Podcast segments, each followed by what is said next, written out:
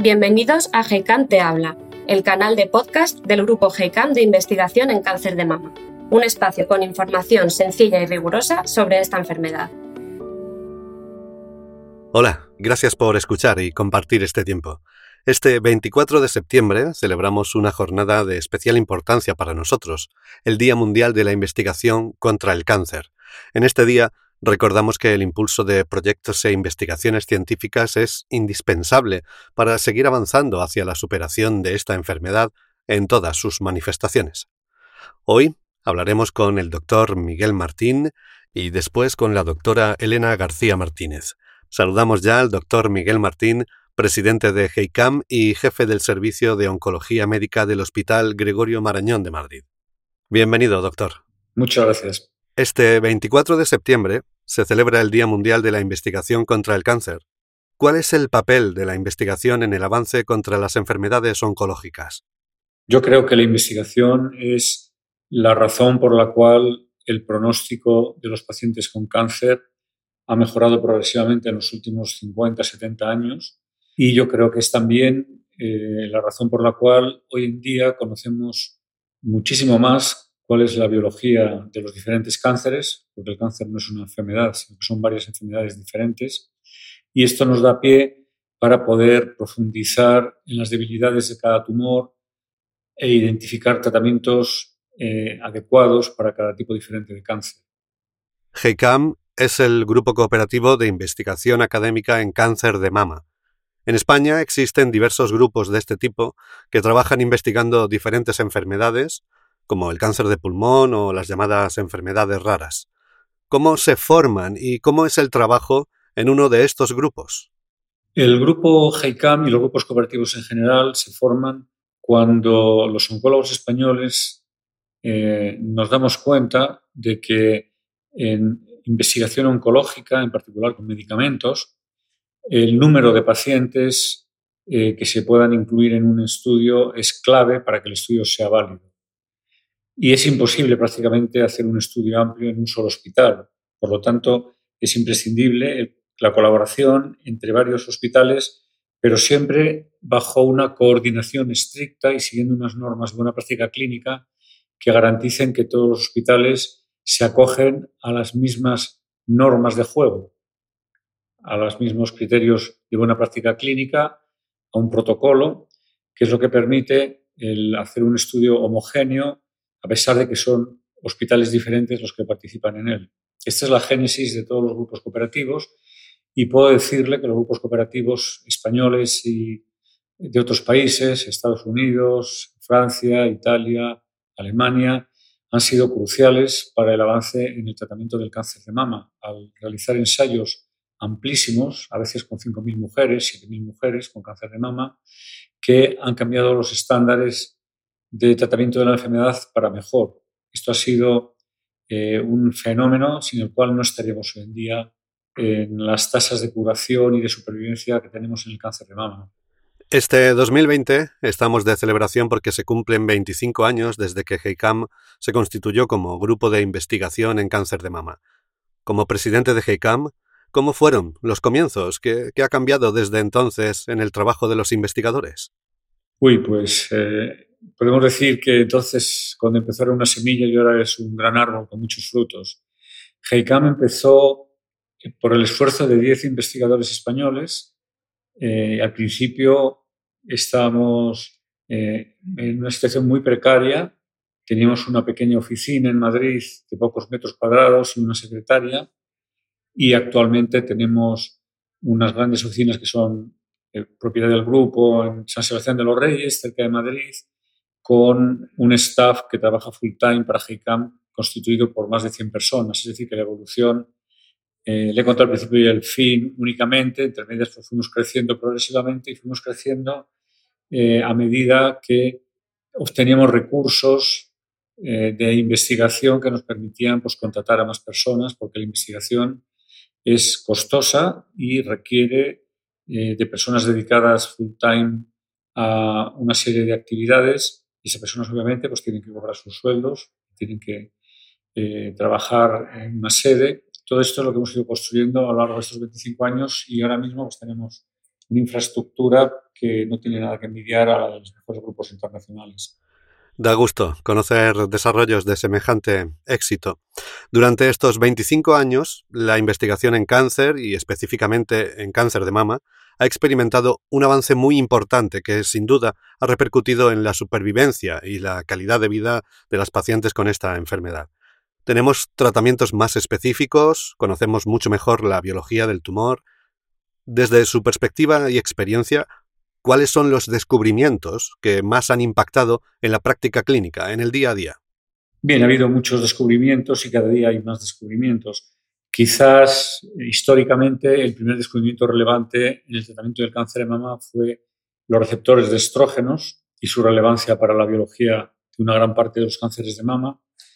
Un segundo paso muy importante fue el eh, descubrimiento del receptor de H E R dos y del oncogen H E R dos. Cuando se amplifica el tumor, eh, tiene una diana terapéutica que puede ser abolida con un grupo de medicamentos anti-H E R dos que también han cambiado radicalmente el pronóstico de este subtipo de pacientes que tienen este, esta anomalía.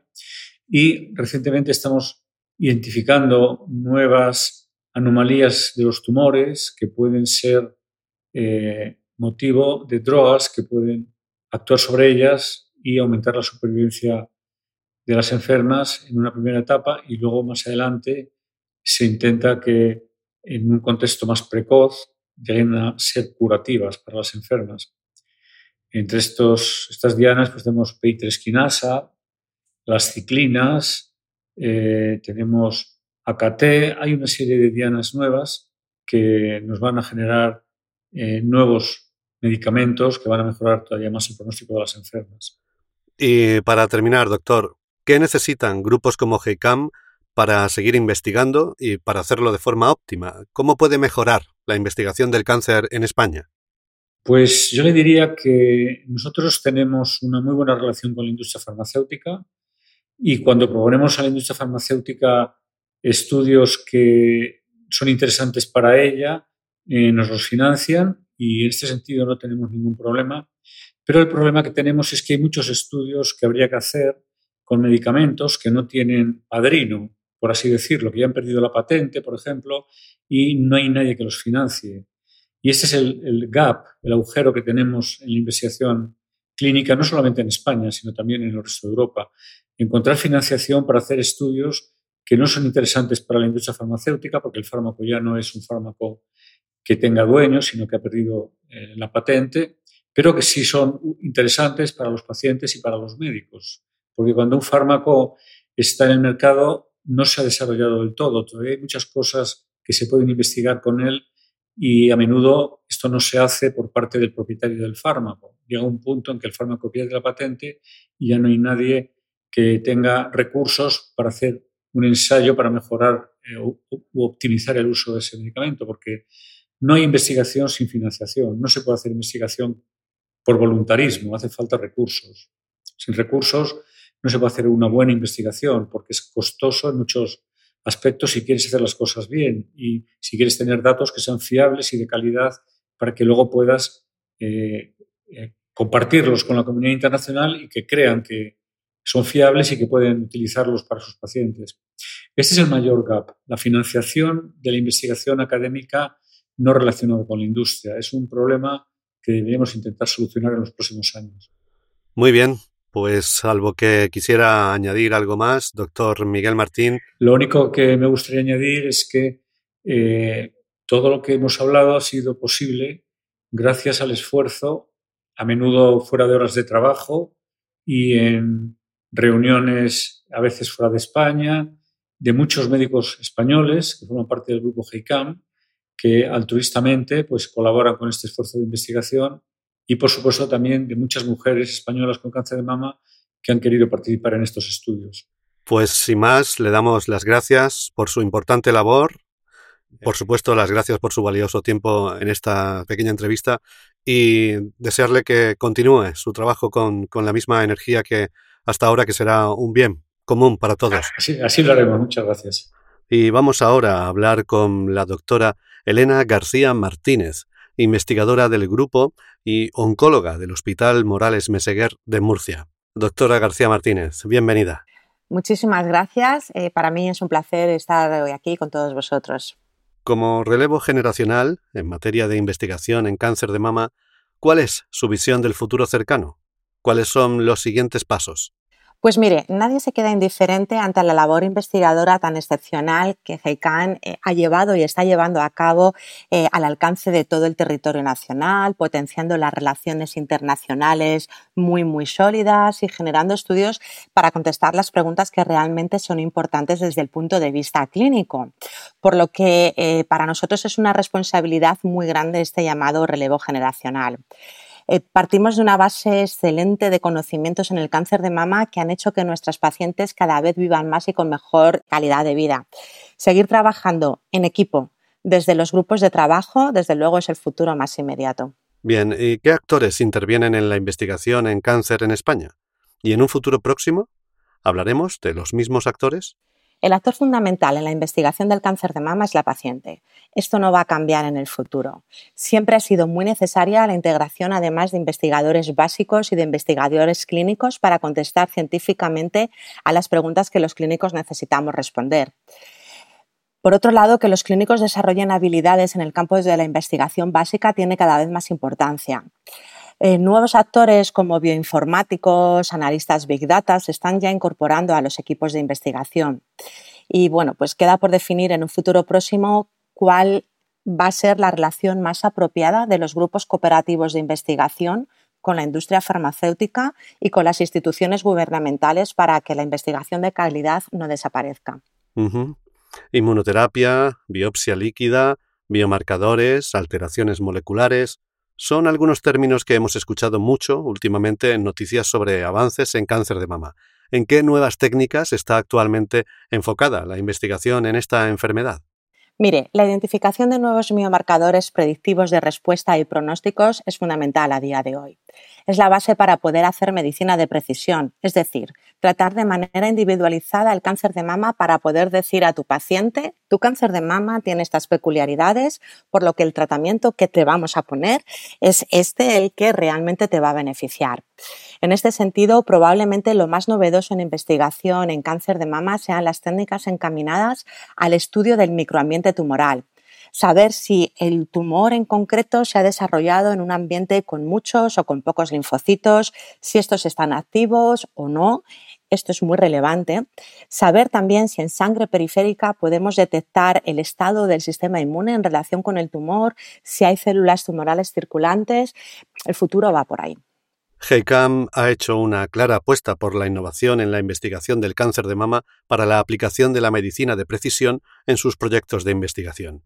¿Nos puede poner algún ejemplo de este tipo de proyectos innovadores? Uno de los estudios que están a punto de iniciar el reclutamiento es el estudio Nicole. En este estudio se va a investigar la relación que tiene el sistema inmune de la paciente con la respuesta al tratamiento que recibe. Es muy importante conocer esta interrelación que existe entre la célula tumoral y las diferentes células del sistema inmune. Esta información, desde luego, que va a ser clave para poder entender otras razones de las que ya sabemos de resistencias al tratamiento y, sobre todo, para poder en un futuro plantear nuevas estrategias de tratamiento que tengan como diana otras células que puedan desactivar a la célula tumoral. Y esto es muy novedoso. Y para terminar, doctora, ¿cuál es el papel de los pacientes y de la sociedad en su conjunto en la investigación contra el cáncer? ¿Qué le diría a una persona con cáncer de mama que está valorando, por consejo de su oncólogo, participar en un ensayo clínico? Respecto a la primera pregunta, creo que tanto las pacientes como la sociedad tienen un papel absolutamente clave. Investigamos para que nuestras pacientes reciban los mejores tratamientos con la mínima toxicidad posible, intentando que todo ello suponga un aumento de su supervivencia. La investigación clínica sin la participación de nuestras pacientes es totalmente inviable. Afortunadamente para todos, la sociedad cada día tiene un papel más activo en la investigación, apoyándonos de forma muy directa. Desde asociaciones de pacientes que en un momento dado hacen una colecta, particulares, empresas, en fin, cada día son más las personas que deciden apoyar a la investigación con donativos, colaborando en becas para investigación. En estos momentos en los que los apoyos institucionales no son suficientes, en que la crisis cada vez es mayor, desde mi punto de vista, este apoyo activo de la sociedad es de un valor incalculable. La investigación contra el cáncer ha de seguir si queremos ganarle la batalla al cáncer. En relación a la segunda pregunta, pues a la persona que con un cáncer de mama está valorando participar en un ensayo clínico, le diría lo que les digo a mis pacientes en la consulta diario. Un ensayo clínico es la forma que tenemos los oncólogos de avanzar para que los tratamientos sean cada vez más eficaces. Al participar en el ensayo se tiene la oportunidad de recibir con años de adelanto tratamientos potencialmente más eficaces que los tratamientos actuales y que además son los potenciales tratamientos estándar del futuro inmediato. Siempre es muy recomendable, desde luego, participar en un ensayo clínico. Los tratamientos actuales se deben en parte a la generosidad de miles de pacientes que en su día participaron en ensayos clínicos. Vamos entre todos a continuar avanzando en esta lucha que vamos a ganar y para ello es clave participar en un ensayo clínico. Doctora Elena García Martínez, ha sido un placer escucharla. Eh, le animamos a que continúe con su labor cotidiana y le damos las gracias por su tiempo en este podcast. Muchas gracias, ha sido muy amable. Muchas gracias a vosotros. Un abrazo. Y hasta aquí el podcast de hoy que hemos querido dedicar al Día Mundial de la Investigación contra el Cáncer que celebramos en este veinticuatro de septiembre. Porque ya se sabe que en el cáncer de mama cualquier ayuda es bien recibida. Hasta pronto.